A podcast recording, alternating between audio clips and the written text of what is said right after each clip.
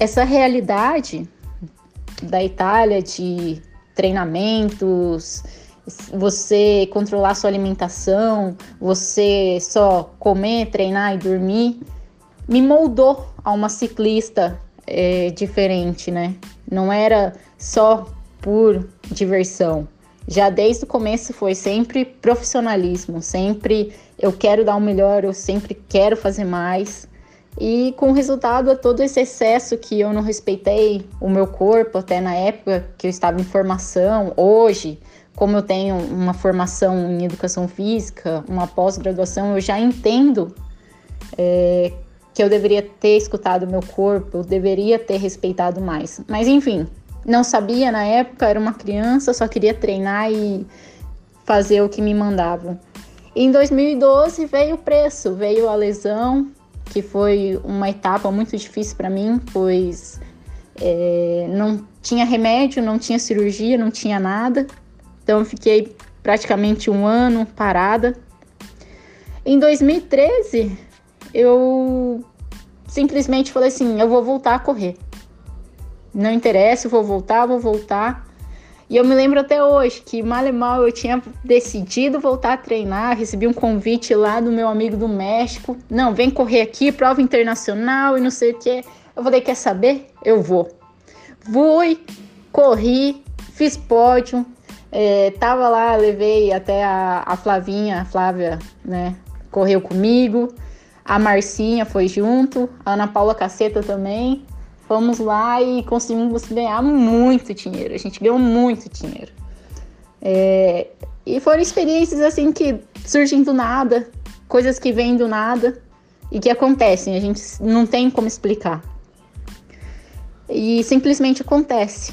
Então, 2014 ali eu voltei para a seleção brasileira de estrada e também entrei para a Força Aérea Brasileira, né? Seleção Militar, em 2014. É, foram sete anos ali na FAB, com muito orgulho, representando o meu país. 2015 foi marcado pelo Campeonato Brasileiro de, de contrarrelógio, uma coisa que eu não esperava. Todo mundo falava assim: Ei, você não faz contrarrelógio. E, então, só o dia que dá uma zica, é, Clemilda falhar, Fernanda falhar, Janildes falhar, aí quem sabe você ganha. Aí, sem esquecer da, da Ana Paula Polegatti também, né? O dia que a Ana acordar num dia mal, é, quem mais tinha ali antes de mim? A, a Flávia, a própria Flávia, se ela tiver mal. E foi no bendito dia, eu acho que era para ser meu, todo mundo acordou mal, deu problema na bike de todo mundo. Claro, não justifica. Eu treinei, eu me preparei e cheguei lá e ganhei. Eu ganhei por, eu, eu ganhei que as pessoas vinham falar assim, viu, Dani, você ganhou. Aí eu falei assim, como que eu ganhei, cara? Eu nem vou comemorar, porque do jeito que eu sou azarada, o pessoal vai vir e vai me falar assim, viu? Por isso tá comemorando, o seu tempo estava errado. Aí eu falei, eu não vou comemorar, só vou, só vou acreditar nisso a hora que eu subir no pódio, a hora que eles me chamarem no, no pódio, eu acredito. E foi isso, eu fui comemorar a hora que eu subi no pódio, porque nem eu mesmo acreditava.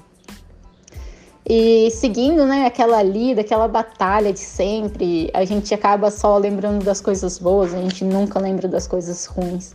2016 veio ali aquela loucura, aquela posso entrar numa Olimpíada, posso competir, posso já sonhar com, com isso, né? Uma coisa que na minha cabeça era tão distante.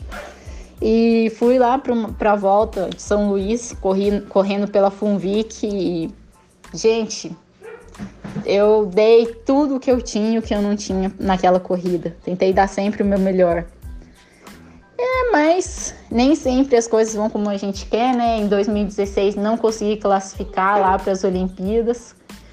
Mas depois que saiu os nomes das pessoas que iam para para a Olimpíada, eu acabei engravidando ali do, do Sebastião em 2017, né? 2016 engravidez, ele, ele nasceu em 2017.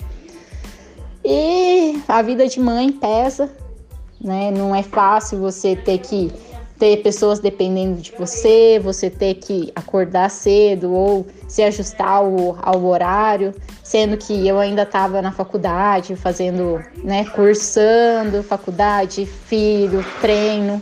Foi uma época muito difícil.